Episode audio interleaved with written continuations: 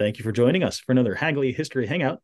My name is Gregory Hargreaves, Assistant Director of the Center for the History of Business, Technology, and Society at the Hagley Museum and Library in Wilmington, Delaware. Now, you know, during these history hangouts, we like to bring you some of the great work being done by folks who have used the historical collections held at the Hagley Library as part of their research, especially scholars who have received support in the form of research grants and fellowships of different kinds from the Hagley Center. One such scholar joins me today, a great friend of Hagley, Jennifer Black is Associate Professor of History at Misericordia University. Jennifer, thanks for joining me today. Hi, Greg. Thanks so much for having me. I'm really happy to be here. Oh, you're so welcome. Uh, let's start um, by hearing about your new book you have coming out in December. Yeah, thanks. So, um, I the book is coming out with the University of Pennsylvania Press. Uh, the title is Branding Trust: Advertising and Trademarks in 19th Century America. And this is a project that I've been working on for, gosh, over a decade, um, it turns out. Um, but I'm really excited about it. Uh, the book looks at the origins of branding and trademark law in the United States in the 19th century and traces the parallel developments of the gradual, visually centered advertising regime that we're very familiar with today um, and the simultaneous developments of trademark law at the same mm. time.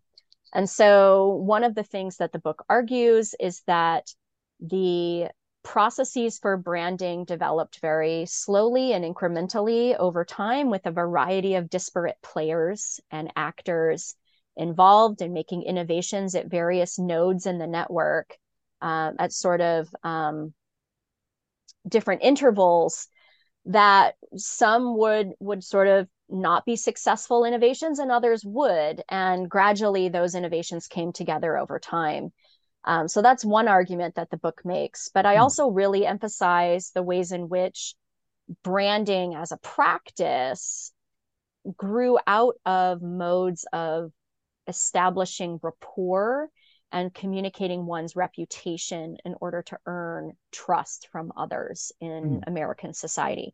And so, of course, that grows out of the 19th century middle class culture of character and honor that structured a lot of social interactions, particularly in the antebellum period. So the book begins in the 1830s and looks at the first advertising agent, Volney Palmer, who um, who sort of innovated a lot of these these processes and practices and it follows the development of trademark law, the gradual integration of more images and entertainment as a component of advertising, mm-hmm. um, through uh, the final case study, um, which looks at Nabisco in the early 20th century and how the first trademark law in 1905 changed the regime. Mm. Could you perhaps tell us a little bit more about Palmer, this early uh, uh, st- uh, strategist and innovator in this area? Yeah, so Volney Palmer is a really interesting character. He's born in Wilkes-Barre, Pennsylvania, which is actually just down the road from Misericordia, where I teach, in 1799. And his father is a newspaper man, and mm. he begins his career working with his father um, at the newspaper in Wilkes-Barre. And uh, eventually, he opens a newspaper business with his brother in Pottsville. He dabbles in the real estate speculation game in the early 1830s, right before the panic. And he loses a lot in the panic. And um, one of the things that I'm still trying to parse out is is I think that he's uh, I think that he had to sell his entire house essentially and, and all of his possessions uh, and moved to Philadelphia. And so by the early 1840s, he's living in Philadelphia and he's running a coal office. And he's serving as an agent, a sales agent for the coal companies in northeastern Pennsylvania, who hmm. are whose anthracite coal is becoming very, very a hot commodity. And he starts leveraging that that relationship with the coal companies. He's also involved in a canal through the Lehigh Valley as a treasurer and he starts leveraging that relationship to to try to get urban wholesalers and merchants and manufacturers to advertise in rural newspapers. Hmm. And so he uses his connections from the newspaper business to get uh, to kind of hook these two people up, right? To kind of connect them And he pitches it as a win win situation. Look, if you're the urban wholesaler, I'm going to get you increased demand in the rural counties outside of Philadelphia for your products. And if you're a rural newspaper man, I'm going to get you valuable advertising revenue from these urban wholesalers and you'll be able to introduce new products to your your constituents mm. and you know it, it, becomes kind of a win-win situation and he he situates himself as a middleman he acts as a currency exchange for some people he's a really kind of wacky guy but a very astute businessman. And one of the things that he did is he really played up these middle class codes of character. Hmm. So he's very clear to emphasize certain language cues in his advertisements um, to try to sell an entrepreneurial spirit or advertising as part of an entrepreneurial spirit in the early 19th century. So he says things like, shrewd men of small capital know the value of advertising, right? And so mm-hmm. he's trying to convince his readers that you too could be a shrewd man with small capital, right? And profit from advertising. Um, so he really lays the groundwork, I think, for a lot of the developments that we see later in advertising in terms of uh, convincing manufacturers and merchants that they should advertise.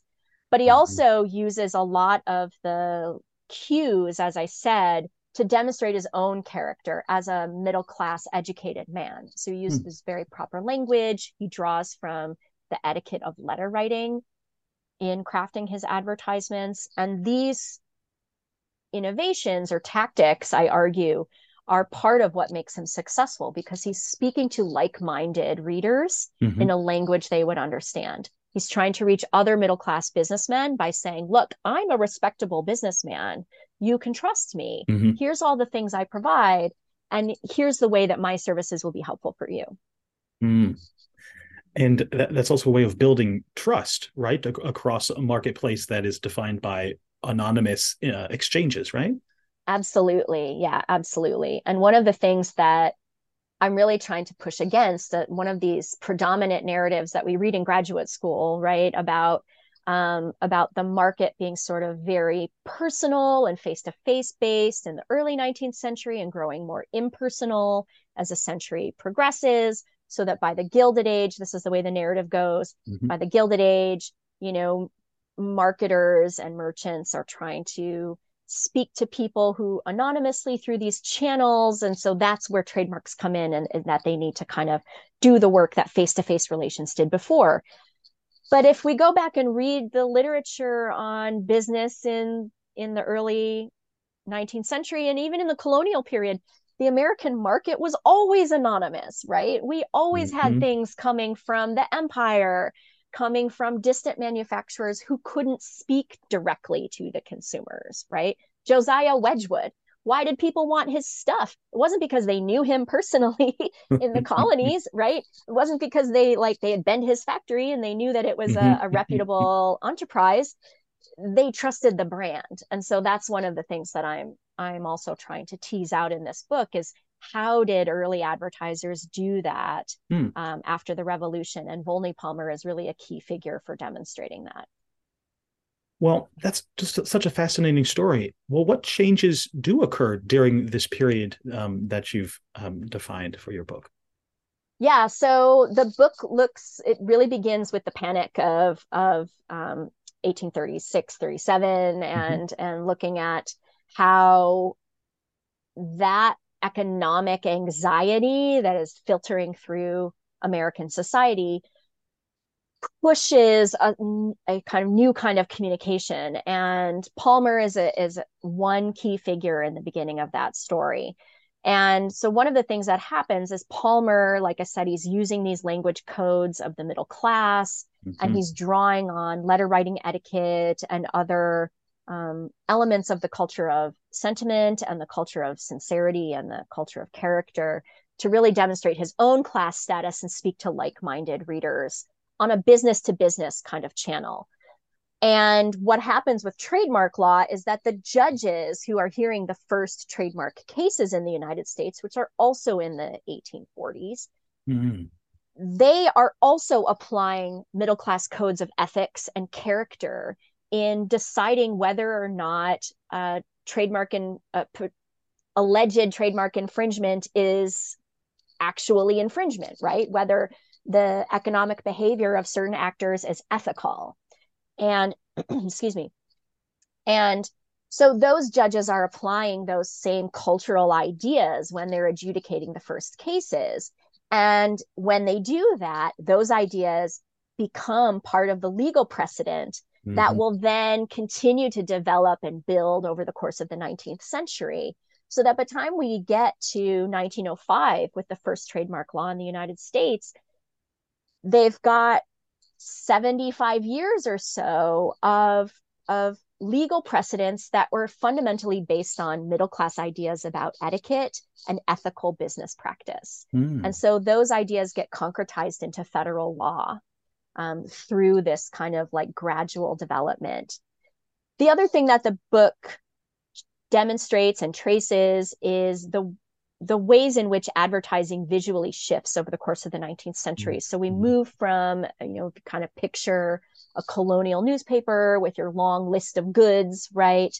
Um, or even in the 1830s, a sort of like classified advertisement with its very small um, agate type and you know that very very small print and the kind of rows and rows of, of regulated columns how do we get from that to full page advertisements in the 1920s mm-hmm. and there's a gradual shift there hmm. and that comes out of innovations made primarily by printers first i argue and newspaper editors some of whom are very flexible and willing to print different kinds of advertisements. And one of the things that I show is that they use the typefaces themselves first to create visual interest in the newspaper. So they use italics, they use bold fonts, they use all caps, they use new fonts that are weird and interesting. They use extra white space, right? Mm-hmm. And all of these things are tactics designed to draw the eye to the page. So advertising over the course of the 19th century becomes more visual, and the book explains how and why. And there's lots of fun images along the way too. So, oh, that's great. And when is the book coming out? It comes out in December. Uh, I'm very excited. It's I think it's going to be early December, but I don't have an exact publication date yet. But it is available for pre-order on the University of Pennsylvania Press's website, and I think it may also be available for pre-order on Amazon. Oh, that's great. What is the title again? The title again is Branding Trust Advertising and Trademarks in 19th Century America. Oh, that's great. I can't wait to read it. Well, Thank what you. Yeah. Oh, well, what is it you're working on next? Yeah. So, you know, labor of love for the last 10 years, right? And I thought, what am I going to do now? Mm-hmm. Um, I've always been very interested in counterfeit goods. And that's something that the book does talk about is some counterfeit goods with the trademark lawsuits. But when I was doing my initial research um, at the Winterthur, right down the road from you, a curator brought out a Tiffany tea service set that had been faked. Mm. And I was really fascinated by this. And I thought, you know, like, where does that come from? Right. I mean, obviously somebody made it because they're trying to copy off of Tiffany, of the the brand name of Tiffany, the reputation of Tiffany, the cachet, the prestige right? And there's this really beautiful set, um, a tea service, silver tea service set with a dragonfly motif on it. And the curator was very patient and kind with me and showed me all the ways that it was wrong. You know, mm-hmm. well, this mark is wrong, and see here where it's welded, it should be chased, and you know the the production elements were wrong. And I said, well, you know, if this thing is junk, you know, if it's not real, why do you keep it? She said, well, it's useful for teaching students and, you know, connoisseurship. And, mm. but I hmm. was really interested in the market aspects mm-hmm. of the production of fakes. And so my next project is kind of growing out of that experience, which I really didn't get to write about in this book. But the next project is tentatively called Consuming Deception. And it's going to be about the production and circulation of these fake commodities in American mm-hmm. society and American commercial culture. And so I've been thinking about, well, how can I get at this, right? I have the lawsuits. Uh, and one of the things that I looked at when I was at the Hagley this summer was DuPont's really strong efforts to police their brand and mm. their formula for the gunpowder manufacturing by weeding out people who were trying to um, build on the DuPont name. Hmm. So either by putting their own gunpowder in DuPont kegs, like used kegs, um, the barrels with the DuPont marks on them, or trying to copy the DuPont mark onto other barrels and and put it on there. And and some of the correspondence in the DuPont records is really detailed and granular and very interesting and they have analyses done. And this is in the early 19th century. They have analyses done on these kegs and they're we're sure that this keg was never in our manufactory right um, and so this is all fascinating to me and so i started i really started researching this project in earnest last year and i was on sabbatical this past semester and I, I hit a bunch of different archives. I was at the Getty, I was at the New York Public Library, and I spent some really wonderful time at the Hagley, cons- trying to consider all of the facets of what this project could be. And so I'm thinking about ways to, and I'm very still much in the early stages, but I'm thinking about ways that counterfeit commodities get produced. Who are the producers? Why do they begin producing these things? how do they infiltrate the market and begin promoting their counterfeit goods? What is the incentive for consumers to buy the counterfeit goods? Are they dupes, which is kind of like the, um, you know, uh, like the Frankfurt School interpretation of this, right? That consumers, Horkheimer and Adorno argue that we're all just sort of like slaves to the machine, right? Like we're we're just being duped on and on again with the commercial culture and you know are are they really being duped or do they know that it's a fake and do they seek out the fake because we all know people today mm-hmm. who walk down the street in New York City or in Philadelphia and there's street vendors trying to sell you the fake Prada bag and you look at it and you're like you can't even tell it's a fake right oh I can get this for $20 yeah I want it right so there is something desirable about the fakes. Mm-hmm. Not it's not just money. It's not just about money making and trying to cheat people, although that's a really big part of it. So I've spent time in the past several months researching all kinds of different things. Art forgery. Mm. So I I kind of I went down one tangent on on art forgery and um, and considering the ways in which the market for old masters really stimulates forgery in the United States mm-hmm. in the early part of the 19th century. And patent infringement, which of course the DuPonts are very strong on. Mm-hmm. And um, there's another collection at the Hagley, the uh, it's at the SS White, I think, dental records. There's a company, a dental company whose records are at the Hagley and they were very stringent on policing their their brand and their formulae of course people have written about goodyear tires and mm-hmm. and the process of vulcanization and goodyear trying to police that. And this dental company gets involved with a lot of that because dentists are some of the primary users of of rubber weirdly hmm. uh, in the 19th and early 20th century. So they get involved in that too. So I spent quite a bit of time reading a lot of correspondence from the DuPont records this summer, um, reading up on art forgery, considering collectors, uh, and and thinking about how fake things come into museum collections. And I'm also really interested in the market for antiquities that develops in the mid 19th century mm-hmm. and how fakes kind of get produced around that too. So there's going to be a lot of different facets.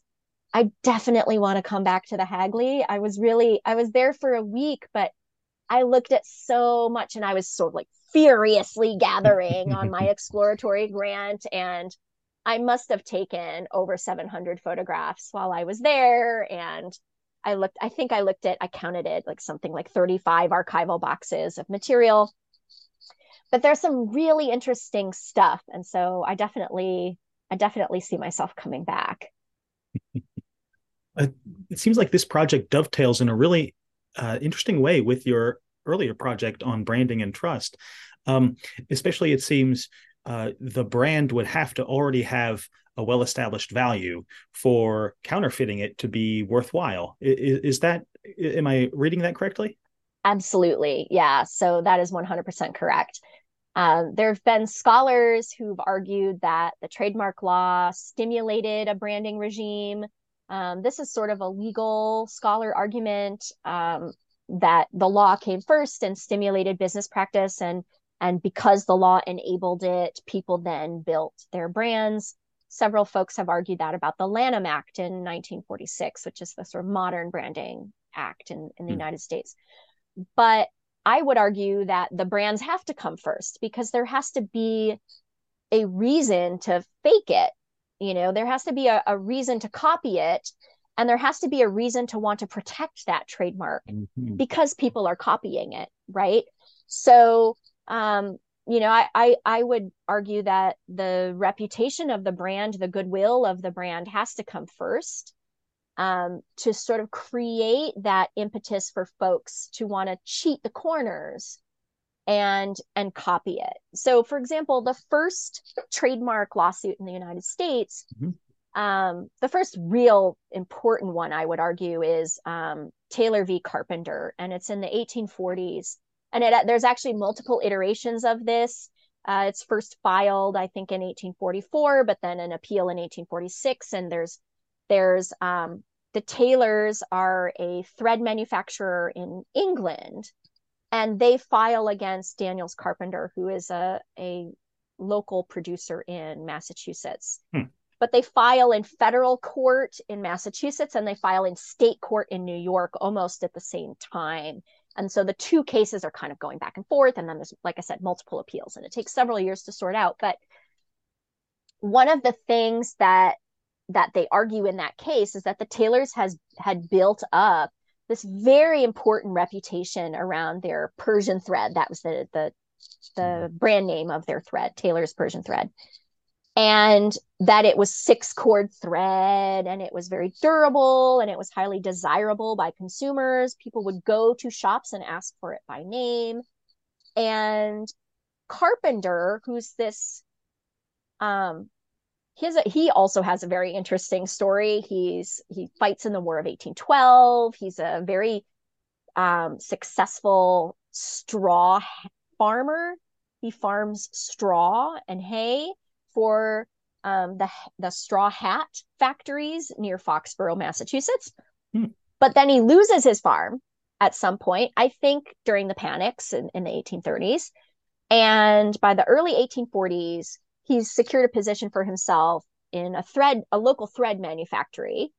Um, so we've got Lowell, right, and and textile production in Massachusetts, and he gets a position and he begins to counterfeit the labels for Taylor's Persian thread and stick them on domestically produced labels. And the argument that he tries to make is that, well, you know, they're foreign, so I can just copy them because they don't have rights here. And the judge is like, no, actually, that's not true. and then, you know. there's a whole other host of arguments that he makes, but he's got access, he's got opportunity, he's got the knowledge of the industry because he's already working in the textile manufactory. And um, this case, I think, demonstrates how that that goodwill of the Taylor's brand is already there and is mm-hmm. providing an impetus for first the counterfeiter to try to cut corners. It's very easy to build upon somebody else's goodwill by just pretending to be them, right? It takes a lot more money and capital and effort um, and time and energy to build your own reputation and get your name out in the public and get people to try your products and then talk about it, right? It's much easier just to say, you're somebody else and so it's clearly there's a um, money making venture to be had here and um, so carpenter cuts corners and he essentially borrows the the cultural capital the reputation of the taylors and this case had has wide reaching implications and alfred dupont writes about it mm. in his correspondence he's he's writing to his lawyer um, I think is, is Edward Gilpin, I think is the lawyer.